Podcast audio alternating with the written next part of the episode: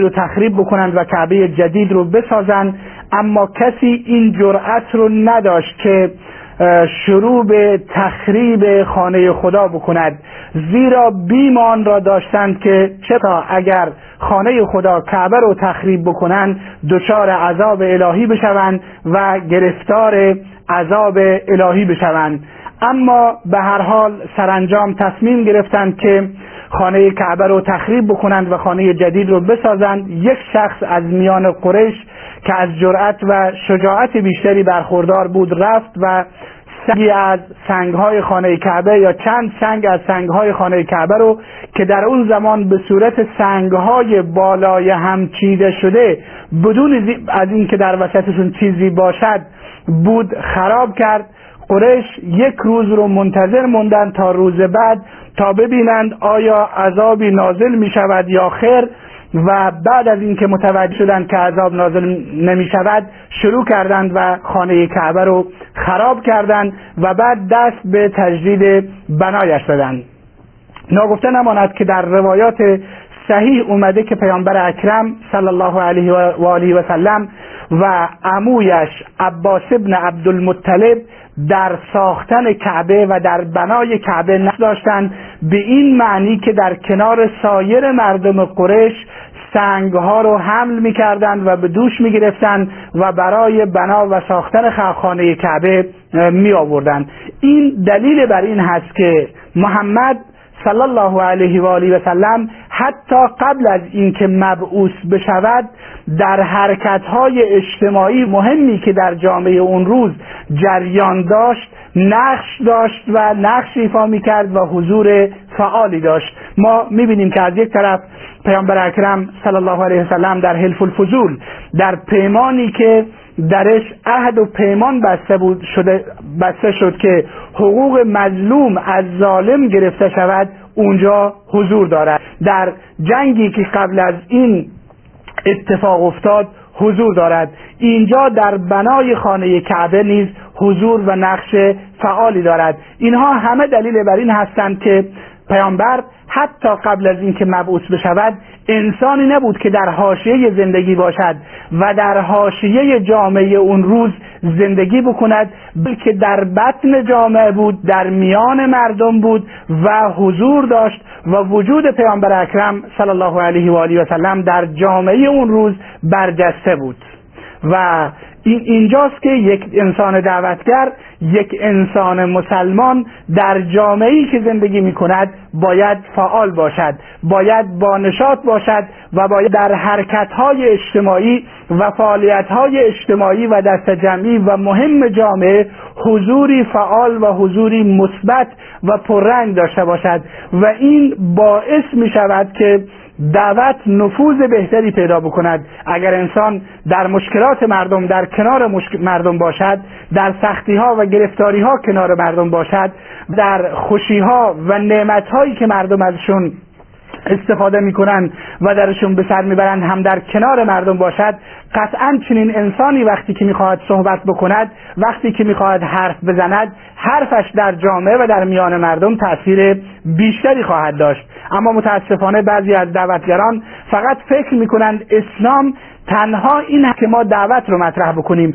تنها این است که ما توحید و یکتاپرستی رو مطرح بکنیم. اما در مشکلات مردم در بطن جامعه در مسائل اجتماعی که در میان مردم وجود دارد حضور ندارند. و این تاثیر بسیار منفی در روند دعوت دعوتگر دارد و نمی‌گذارد که دعوتگر موفق بشود. به هر حال محمد رسول الله صلی الله علیه وسلم قبل از که مبعوث بشود در, در جریان خانه کعبه بنای خانه کعبه و ساختن خانه کعبه یک حضور بسیار فعال دارد. اما مسئله ای که حضور نبی اکرم صلی الله علیه و سلم رو پررنگتر می کند مسئله گذاشتن حجر الاسود بود. می‌دونیم که حجر الاسود در نزد مسلمین از جایگاه خاصی برخوردار هست و در نزد قریش در اون روزگار. از اونجایی که گفتم که آثار دین ابراهیم علیه السلام در میان اونها باقی مانده بود و خود وجود کعبه از آثار دین ابراهیم بود و مقدس شمردن کعبه و احترام قائل بودن برای کعبه از آثار دین ابراهیم علیه السلام بود که همچنان میان قریش باقی مونده بود. وقتی که نوبت به این رسید که حجر الاسود گذاشته بشود سر جایش گذاشته بشود قبایل مختلف قریش دچار اختلاف شدیدی شدند و هر گروه و هر قبیله خواهان این بود که او این افتخار رو کسب بکند و این فضیلت رو کسب بکند که حجر الاسود رو سر جای خودش بگذارد. زیرا قریش گذاشتن حجر الاسود رو فضیلتی بزرگ برای خودشون برمی شمردن این است که قبایل دچار اختلاف شدند و در اینجا کار کار ساختن کعبه مشرفه متوقف شد و بسیاری از قبایل سوگند یاد کردند و دستشون رو داخل خون گذاشتند ما اجازه نمی دهیم که قبیله دیگری این فضیلت رو کسب بکند که حجر الاسود رو سر جای خودش بگذارد. این است که نزدیک بود که این نزاع و این درگیری و این اختلاف باعث جنگ خونی شود که چه بسا در این جنگ هزارها انسان و صدها انسان کشته می‌شد اما بعد از جهد طولانی و بعد از اینکه اختلاف به شدت بالا گرفت قریش با یکدیگر نشستند و تصمیم گرفتند گفتند امروز که ما اینجا در کنار کعبه نشسته هستیم هر کسی که برای اولین بار ظاهر شد نخستین شخصی که ظاهر شد و اومد اون رو حکم و داور قرار میدیم یا به عبارت دیگر او رو می‌گوییم شما تصمیم بگیرید که خودتون این سنگ حجر الاسود رو سر جای خودش بگذارید یا به کسی دیگر محول می‌کنید. قرش نشسته بودند و بر این مسئله اتفاق نظر کردند که محمد رسول الله صلی الله علیه و آله و سلم که در اون روزگار به محمد امین یعنی محمد محمدی که امانت دار است و امانت ها رو حفظ می‌کنه ظاهر گردید. وقتی که محمد ظاهر شد همه گفتن ما قضاوت و داوری ایشون رو میپذیریم. ما ایشون رو قبول داریم برای اینکه فیصله بکند که حجر الاسود رو چه کسی بگذارد یا اینکه خودش بگذارد. این مسئله اینی میرسونه که پیامبر حتی قبل از اینکه مبعوث شود در میان مردم شت به امین داشت. مردم قریش اعتماد خاصی نسبت به ایشون داشتند. به این خاطر به محض اینکه وارد شد قضاوت ایشون رو پذیرفتند و گفتند که ما به ایشون واگذار می‌کنیم. نبی مکرم اسلام صلی الله علیه و آله و سلم هم این, این گونه دستور دادن. گفتند چادری بیاورید. چادری رو آوردن. فرمودن که حجر الاسود رو داخل چادر قرار بدید و بعد از هر قبیله یک فرد به یک فرد دستور داد که هر گوشه چادر رو از هر قبیله یک نفر بگیرن و این حجر الاسود را با این چادر توسط قبایل مختلف و همه قبایلی که مشغول نزاع و درگیری بودند بلندش کردند و وقتی که نزدیک به جایگاه حجر الاسود آوردن پیامبر اکرم با دستان مبارک خودشون حجر الاسود رو برداشتند و سر جایش قرار دادند و این گونه همه قبایل راضی شدند و اون نزاعی که می‌رفت تا اینکه در میان قریش قبایل مختلف و قریش جنگ و درگیری خونینی ایجاد بکند و اونها رو دچار مشکل بکند. این از بین این درگیری از بین رفت به وسیله محمد امین که همهشون قضاوتش رو پذیرفتند و قضاوتی در واقع بجا و درست بود. نکته دیگری که ما در بنای خانه کعبه در این دوران مشاهده می‌کنیم اون قسمتی از کعبه هست که به عنوان حتیم معروف هست و اون دیوار کوچیکی است که در کنار خانه کعبه وجود دارد. قریش بعد از اینکه مقداری خانه کعبه رو بلند کردند و دیوارش رو مقداری بالا آوردن به این نتیجه رسیدند که مال حلالشون برای ساختن کل خانه کعبه کفاف نمی کند در نتیجه قسمتی از خانه کعبه رو که اون چیزی که امروز ما در کعبه به عنوان حتیم می‌بینیم. کسانی که مشرف شدن و رفتن اونجا و از نزدیک دیدن اون قسمت دیواره کوچک رو به عنوان حتیم دیدن و کسانی که هم مشرف نشدن قطعا در تصاویر و در فیلم ها اون دیدن. اون قسمت رو جدا کردن و گفتن چون مال حلالمون کفایت نمی کند قسمت دیگرش رو ادامه دادن و این گونه کعبه ساخته شد و قریش این کار رو انجام دادند با مشارکت پیامبر اکرم صلی الله علیه و آله و سلم. حالا یک مروری بکنیم به تاریخچه خانه کعبه که اصولا خانه کعبه که ساخته شده و چگونه ساخته شده و چه مراحلی رو طی کرده.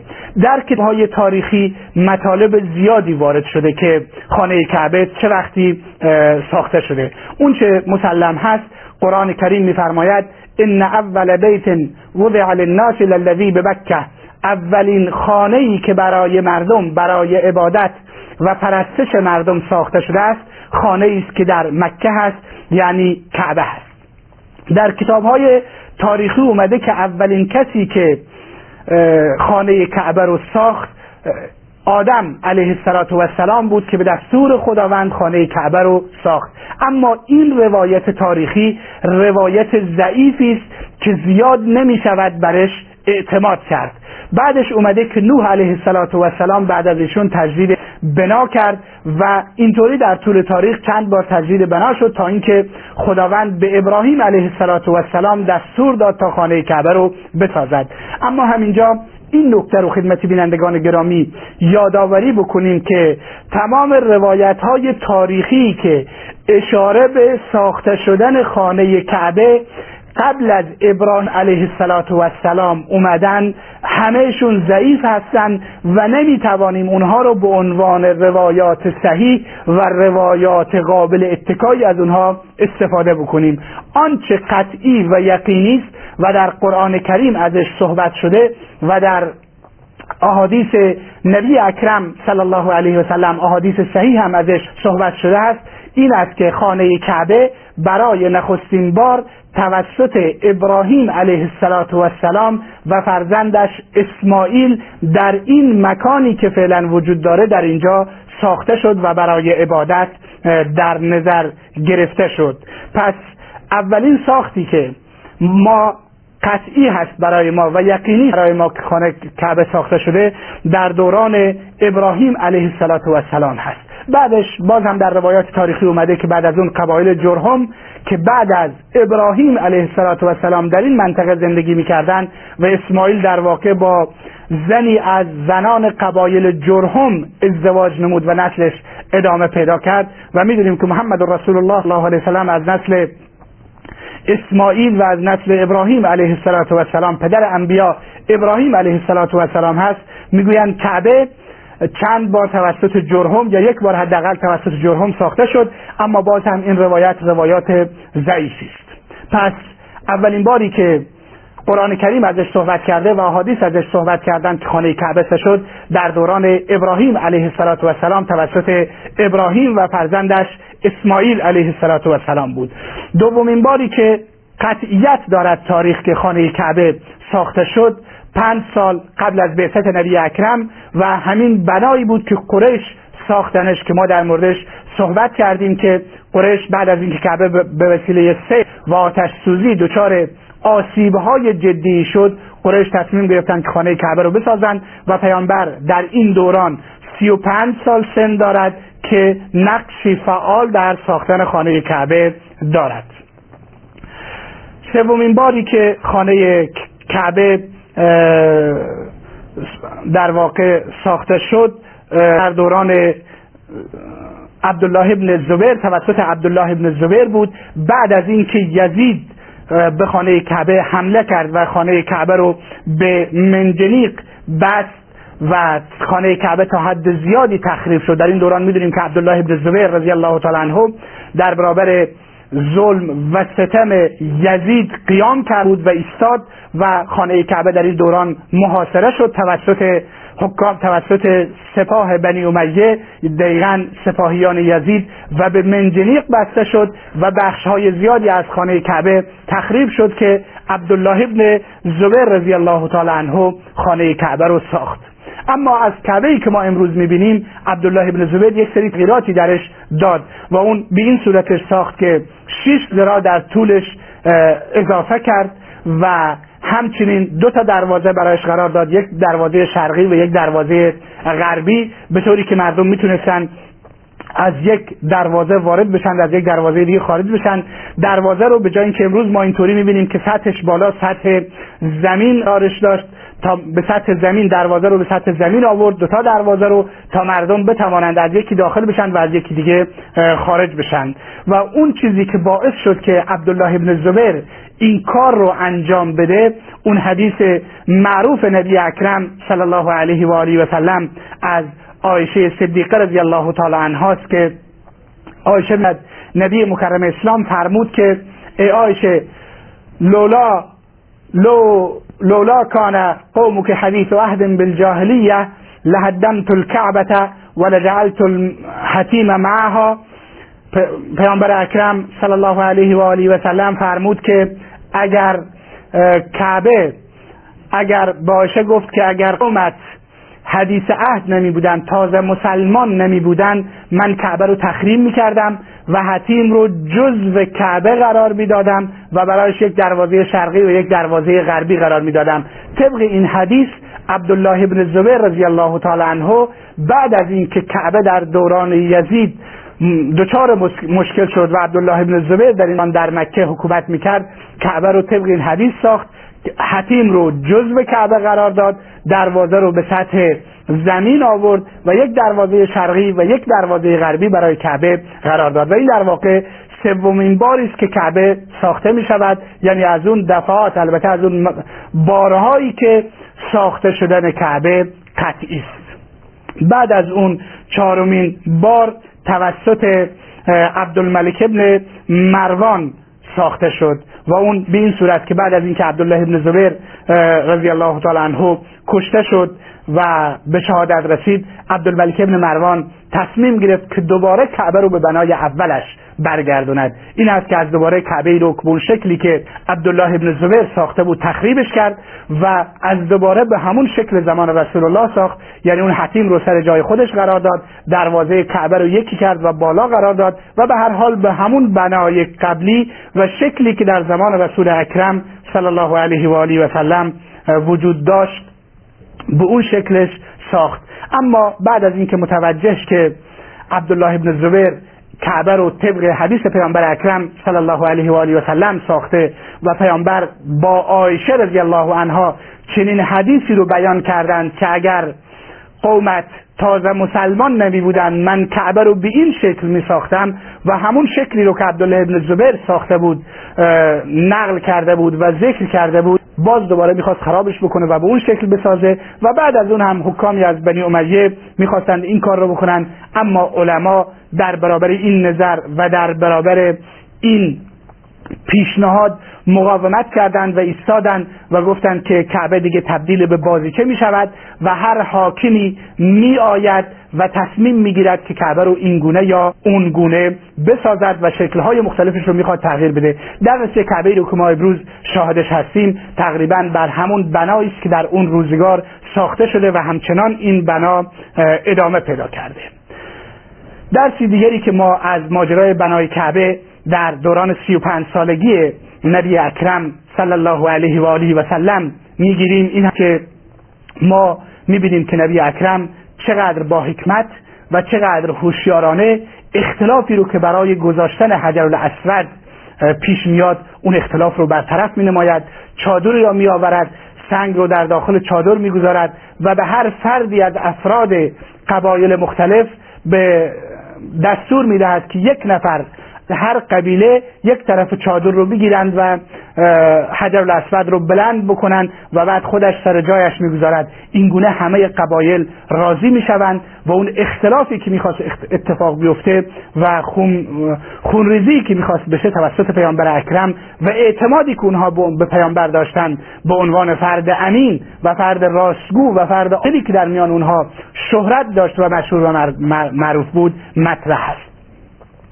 درس بعدی این هست که جایگاه پیامبر رو میرسونه. باز هم حادثه بنای کعبه ساختن کعبه جایگاه بالای پیامبر رو در میان قریش میرسونه که وقتی که پیامبر این قضاوت رو در میان قریش می‌کنه همه به این قضاوت راضی هستند. و این میرسونه که شاید درس دیگری که از حادثه بنای کعبه می‌گیریم این هست که شاید این توفیق خداوند عزوجل هست و قطعا توفیق خداوند هست که پیامبر اکرم در این امر مهم مشارکت می کند و خانه کعبه رو به این صورت در بنای خانه کعبه شرک دارد و مسئله حجر الاسود رو به این صورت حل می کند و مباحث دیگری که درباره کعبه مطرح هستند البته ما در طول مباحث سیرت خواهیم گفت ولی در اینجا باز هم اشاراتی به این مطالب می‌کنیم. و اون این هست که خانه کعبه قبله مسلمین هست و در میان مسلمین از جایگاه خاصی برخوردار هست. مسلمین برای هر سلمانی فرض هست که سالانه یک بار به خانه که در عمر خودشون حداقل یک بار واجب هست و فرض است که برای ادای حج و عمره به خانه کعبه بروند و به تواف خانه کعبه بپردازند.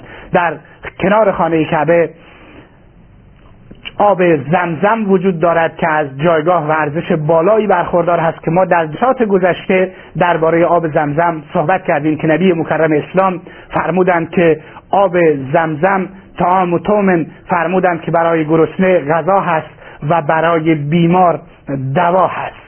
در کنار خانه کعبه کوه صفا و مروه قرار دارند که مسلمانان بین صفا و مروه سعی می‌کنند در خانه کعبه حجر الاسد قرار دارد سنگی که در احادیث صحیح نبی اکرم صلی الله علیه و آله و سلم اومده که اون خداوند عزوجل در دوران ابراهیم علیه السلام به وسیله جبریل امین علیه السلام از بهشت فرستاد و در اونجا قرار دارد. البته این به معنی این نیست که این سنگ با تمام جایگاهی که دارد می‌تواند نفع و ضرری برساند یا خانه کعبه می‌تواند نفع و ضرری برساند بلکه نمادی است که مسلمانان دور آن تواف می‌کنند. این است که عمر ابن خطاب رضی الله تعالی عنه در دوران خلافتش و بعد از وفات رسول اکرم صلی الله علیه و آله و سلم وقتی که حجر الاسود را میبوسد می‌دونیم که برای حاجی و برای تواف کننده کسی که به تواف خانه کعبه می‌پردازد سنت هست که حجر الاسود رو ببوسد. البته در صورتی که ازدهام نباشه و شلوغ نباشه. اما اگر ازدهام باشد جایز نیست که ما مردم رو اذیت و آزار بکنیم و فشار بیاریم به مردم و انسانهایی در اونجا اذیت و آزار بشن برای اینکه یک مستحب و سنت رو انجام بدیم. چیزی رو که متاسفانه امروزه ما می‌بینیم که به کثرت وجود داره. حتی الاسود در واقع جایی است که مسلمانان از اونجا تواف خودشون رو آغاز می‌کنند و به اونجا ختم می‌کنند و هفت تا تواف و هفت تا دور خانه کعبه میگردند به هر حال سنت هست. بوسیدن حجر الاسود سنت هست و در صورتی کسی که نماند ببوسد کافی هست که با دست فقط به سویش اشاره بکند. البته بعد نیازی نیست و سنت نیست و درست نیست که دستش را ببوسد بلکه فقط به سویش اشاره می‌کند که این رو میگن استلام حجر الاسود در اصطلاح. به هر حال عمر ابن خطاب وقتی که حجر الاسود را میبوسد میگه می‌گوید خطاب به حجر الاسود می‌گوید والله اینی اعلم انک حجر لا تضر ولا تنفع. سوگند به الله متعال که من می‌دانم که تو سنگی بیش نیستی و هیچ ضرر و زیانی و هیچ ضرر و سودی نمیرسانی. ولولا انی رأیت رسول الله صلی الله علیه وسلم یقبلک ما قبلتک. و اگر رسول الله رو نمی‌دیدم که تو را میبوسد تو را میبوسیدم. اشاره به این مطلب دارد که صحابه در مسئله توحید در مسئله یکتاپرستی در این مسئله که غیر از خداوند هیچ چیزی صاحب نفع و ضرر نیست و هیچ کس نمی‌تواند به انسان نفع و ضرری برساند ید طولایی داشتند و بسیار مستحکم بودند. این است که حجر الاسود هم در کعبه وجود دارد و از این جایگاه بسیار بالا برخوردار هست. و خانه کعبه همونطوری گفتیم در نزد مسلمین به عنوان قبله اول مسلمین از جایگاه بسیار بالایی برخوردار هست. همکنون بینندگان عزیز و گرامی یک میان برنامه می‌بینیم و بعد از میان برنامه با سوالات و پرسش های شما بینندگان گرامی و صدای گرم شما بینندگان گرامی در خدمت شما خواهیم بود. با ما باشید. با دیدن این میان برنامه تا باز هم در خدمت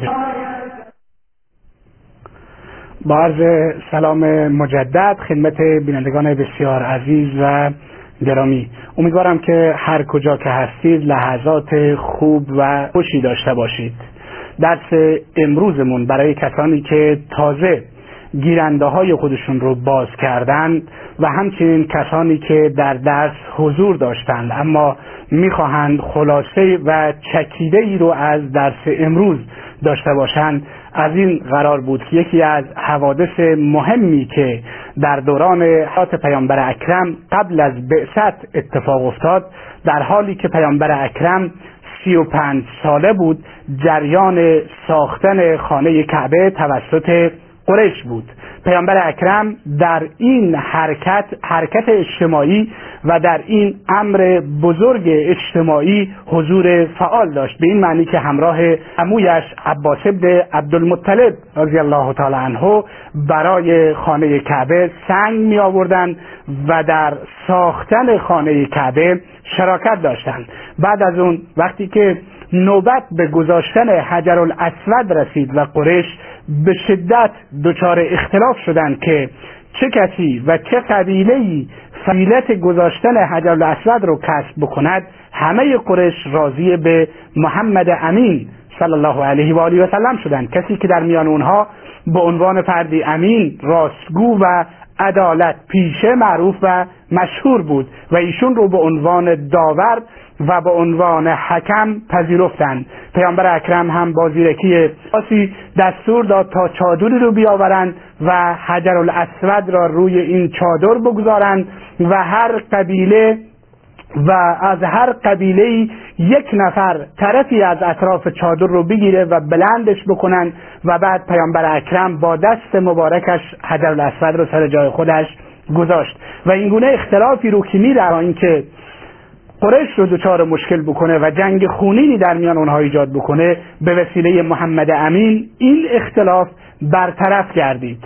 و همچنین ما متذکر شدیم که به طور خلاصه اون دفعاتی که ساختن خانه کعبه قطعی و یقینی است و در قرآن کریم و روایت صحیح روایات صحیح اومده که درش نمی شود شک و تردید کرد چهار مرتبه یا چهار بار بوده. اولین بار توسط ابراهیم علیه السلام و فرزندش اسماعیل خانه کعبه ساخته شد.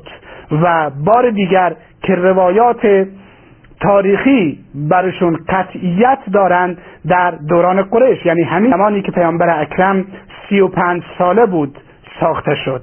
و بعد از اون عبدالله ابن زبیر رضی الله تعالی عنه ساختش. بعد از اینکه یزید با منجنیق تخریبش کرد و بعد هم توسط عبدالملک ابن مروان چهار بار ساخته شد. تماس ها برقرار شدن بسیار خوب. آقای آقای رحیمی از ایران. سلام علیکم آقای رحیمی. سلام علیکم حال شما خوبه؟ خیلی ممنون متشکر بفرمایید. ضمن تشکر از برنامه شما و همینطور از بیانات شیرینی که بیان کردید درباره تهدید خانه قبر و این مطلبی را من می‌خواستم بیان بکنم راجع به فاطمه زهرا. فاطمه مادرشون خدیجه تولدشون هم سل یک آمول فیل یعنی یک سال بعد از نبوت. وفاتشون هم در سال یازده هجری این شش ماه بعد از پدرشون یعنی رسول خدا زنده موندن. و کنن 27 سال عمر کرده است. در سن 15 سالی با حضرت علی ازدواج کرد و حضرت علی در اون هنگام 21 سال داشت.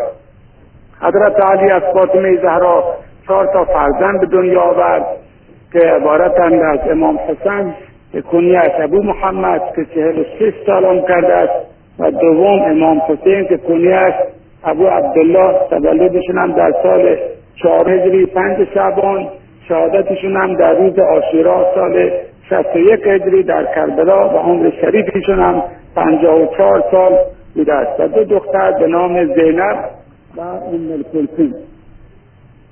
و این دو دختر زینب و ام الکلثوم که ام الکلثوم با حضرت عمر ازدواج کرد. و از اون یک پسری به نام زید و یک دختری به نام زینب داشته که بعد از حضرت عمر ام الکلثوم با اون ابن جعفر ازدواج کرده.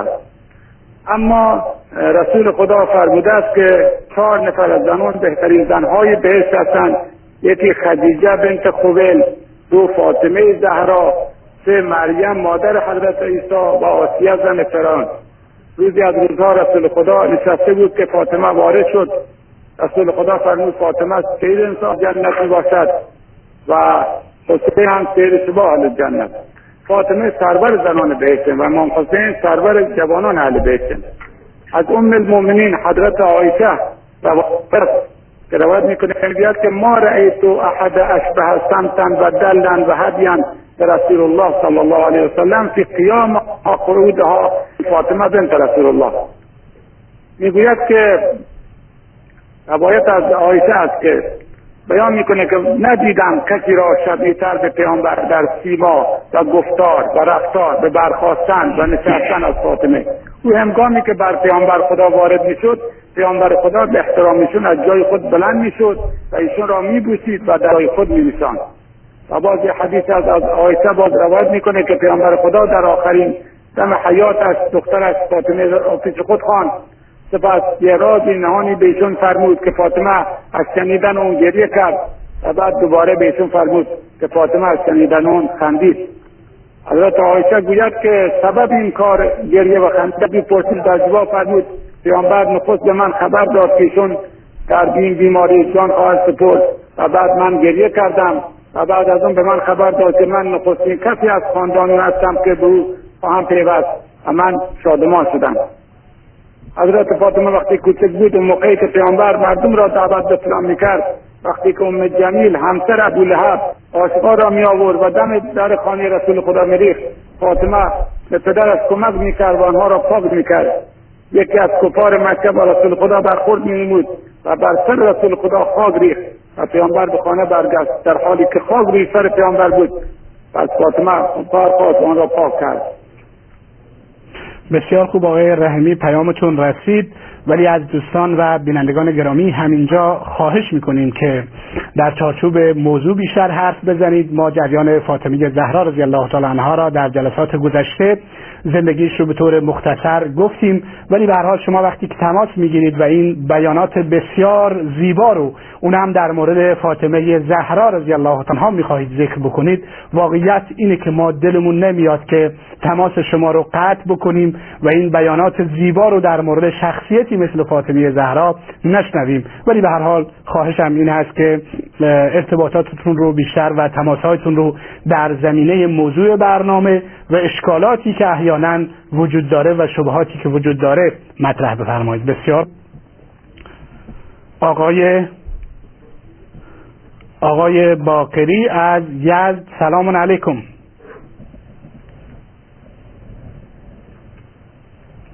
آقای باقری سلام علیکم.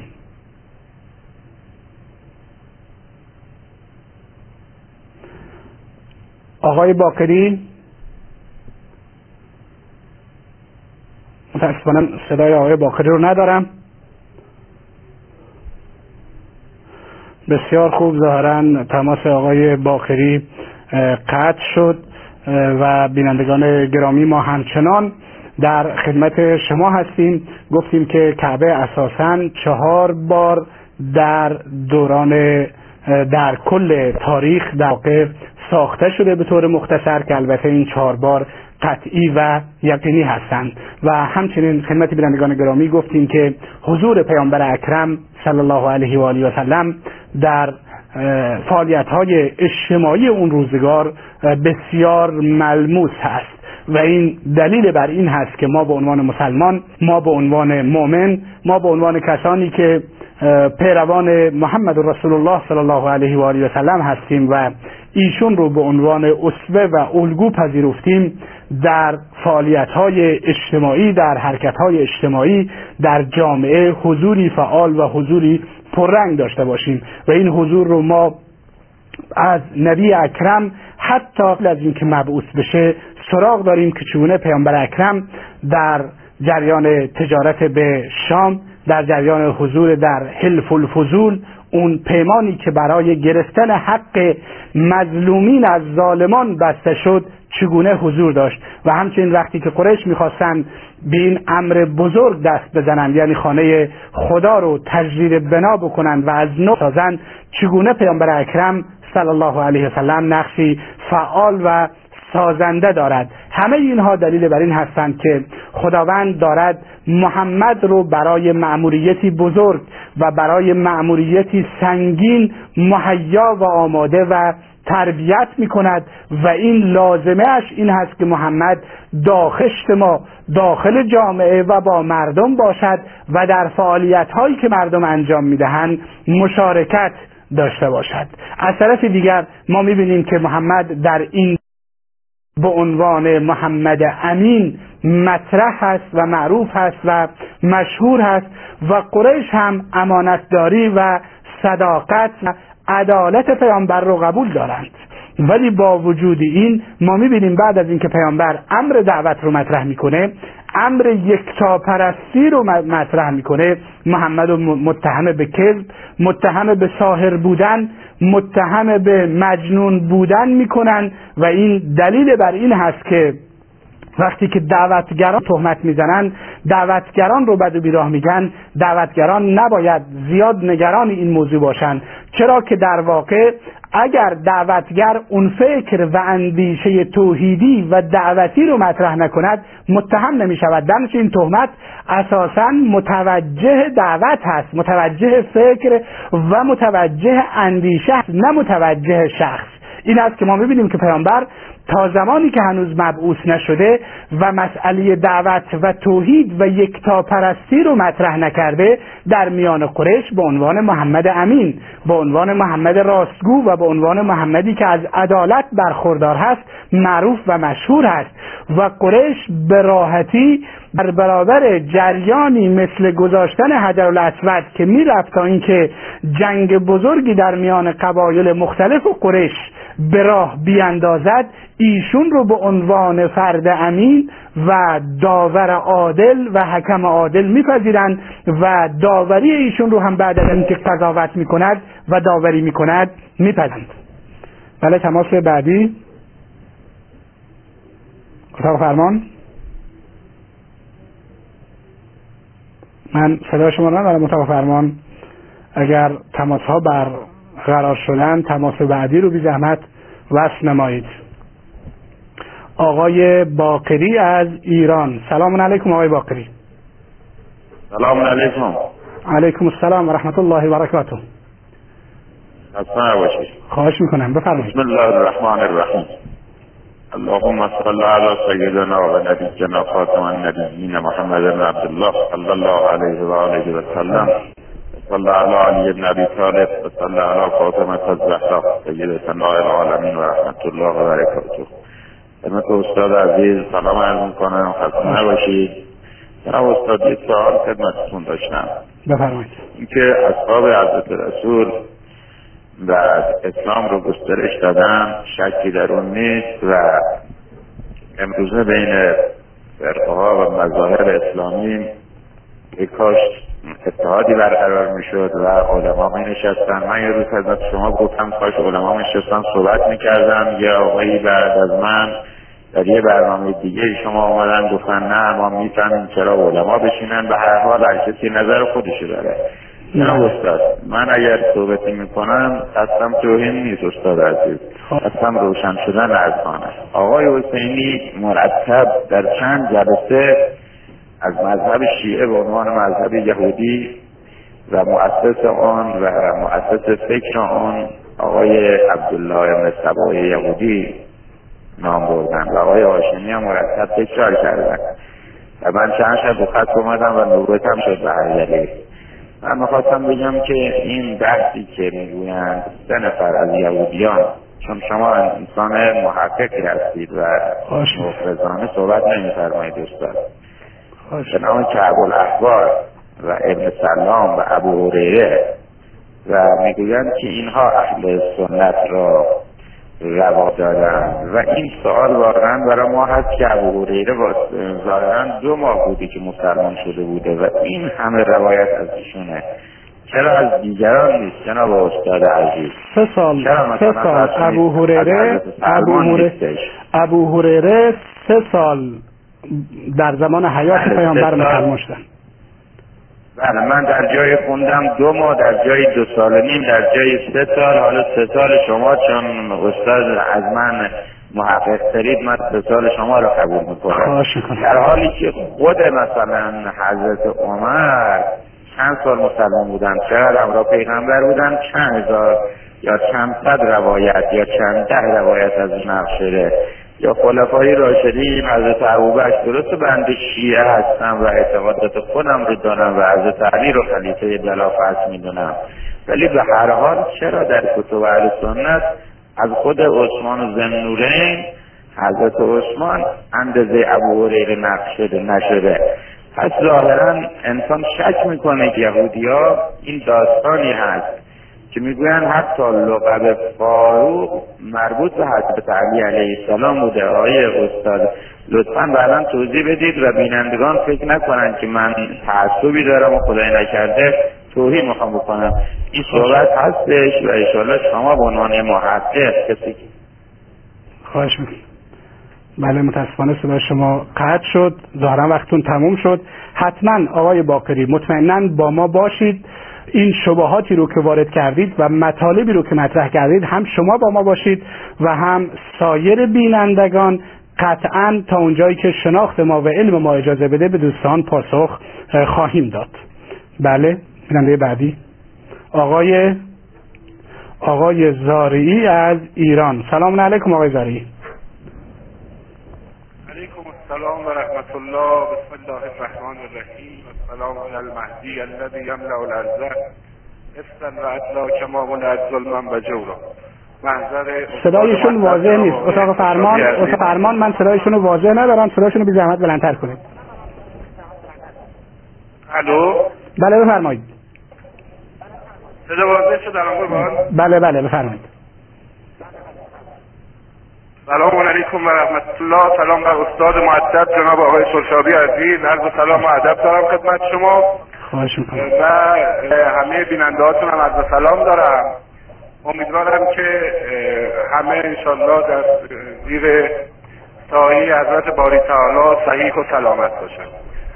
انشالله که آقای حاکمی هم به حال دلش به رحم بیاد و یکمی به حال انصاف رو به خرج بده. بعضی از این رفتارشون رو ترک اما جناب استاد زهرابی من یکی دو تا مطلب می‌خوام از محضر شما بپرسم. اول اینکه از محضر حضرت یک تو سوال کوتاه دارم. اینکه آیا این رو واضح برای بنده بیان بفرمایید ممنونتون میشم. آیا در بین ضد اونهایی که اسلام ستیزند بیشتر از کتب شیعیان از بر علیه اسلام پیغمبر اسلام استفاده کردن؟ یا این از کتب اهل سنت مانند تا و سایر کتب اهل سنت.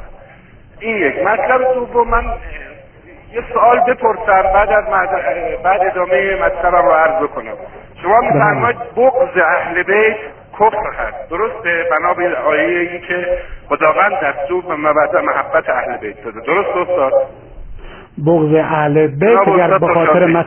اگر به خاطر مسائل دینی و اعتقادی باشه کفر هست. بله.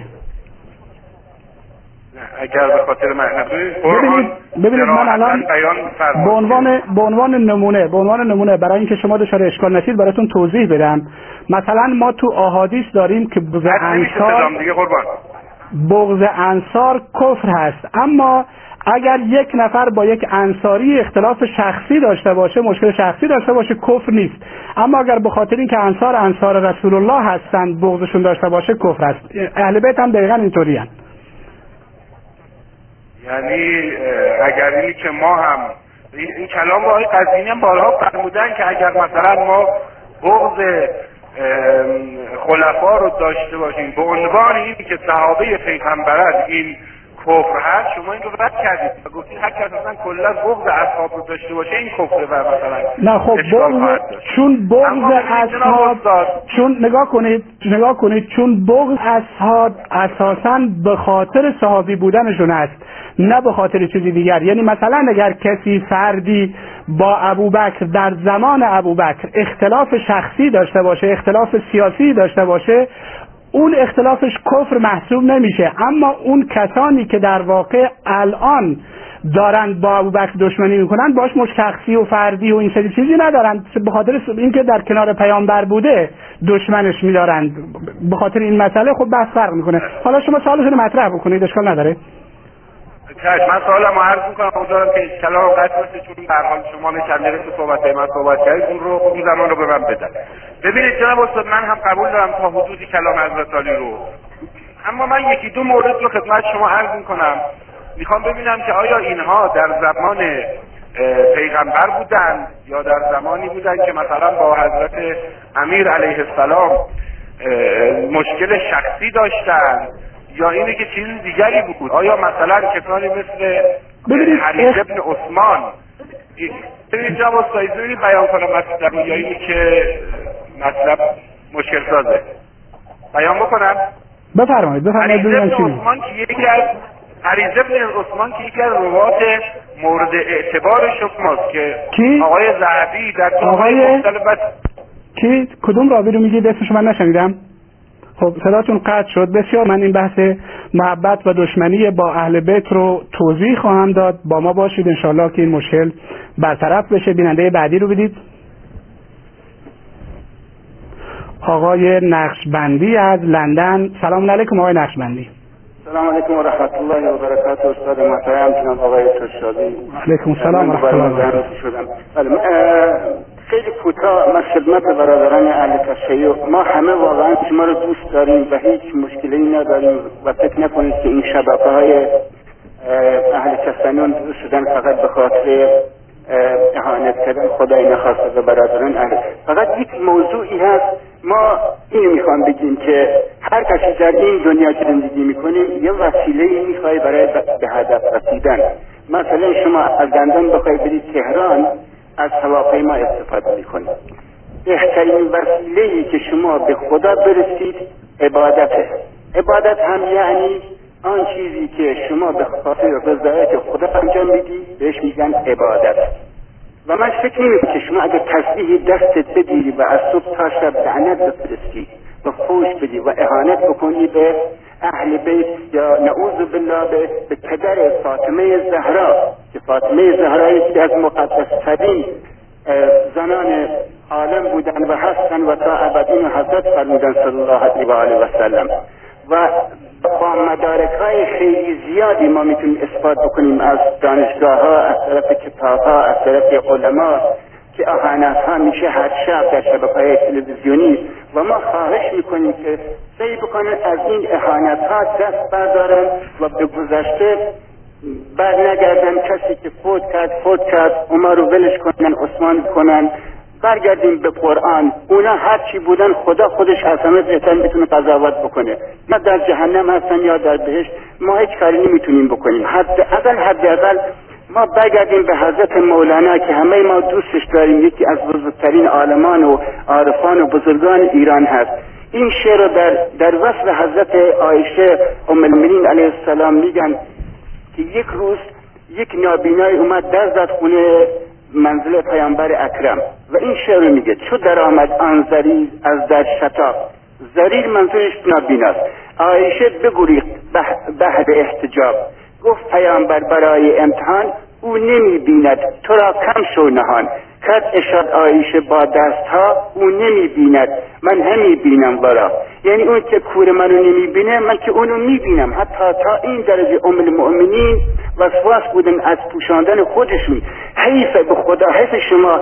مولانا فردوسی عطار شاه نعمت الله ولی سعدی این همه انسان های بزرگ و شما ول کنید دنبال کلینی برید دنبال جزایری از صبح تا بگردید شما یک حدیث یک روایت ضعیف پیدا بکنید و بیارید و بخواید اثبات بکنید که نعوذ بالله نعوذ بالله پدر فاطمه زهرا حرام زاده بودن. استغفر الله و سلام علیکم و رحمت الله و برکاته. علیکم السلام و رحمت الله و برکاته. ممنون و متشکر از خلای خوبتون.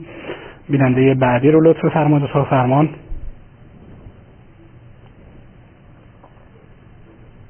اتاق فرمان بیننده بعدی رو بی زحمت. سلام کنم وقت شما بخیر باشه. علیکم السلام و رحمت الله و برکاته. بفرمایید خواهر عزیز. یه سوالی بکنم. برادر زاره فرمودن اسلام. اسلام.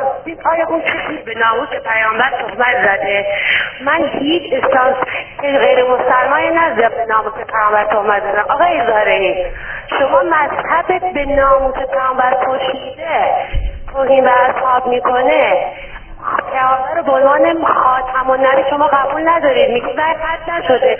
اون وقت اسلامستیش چیه؟ من نمی‌دونم. استاد به سوال من بگید بعد از خیلی لطف با ادبم واقعا من ولی تعجب می‌کنم. جای وقتی ناموس پیامبر جلو میاد پشت بهش میدن. اصحاب پیامبر پشت میدن خودشون. من بودم خودم تو جامعه اصفهان بودم. شهرهای دیگه بودم خودم هستم خودم حالا تو شهر در هستم دیگه. می‌بینم. البته اصفهانی واقعا قلبشون هنوز سیه مغزشون شاید شد دور سفر شیعه شده باشه. ولی قلبشون سنی یک سفر هستن اون کشتارا یادشون نمیره. هیچگاه آقای زاره اصفهان یادش نمیره اون کشتار مادراشو. فهمیدی مادرایی که بازار بودن توسط شاید باید طبعی کشته شدن. آقای زاری تکلیف خود روشن کن تکلیف روشن کنید با مسلمان بالاخره معلوم نشد چیه شما چیه. خیلی متشکرم. بعد این اصفهان در اصل اهل تسان در اصفهان به وجود اومد. استاد آقای باقری میگن یهود نه تمام احادیث پیغمبر اهل سنت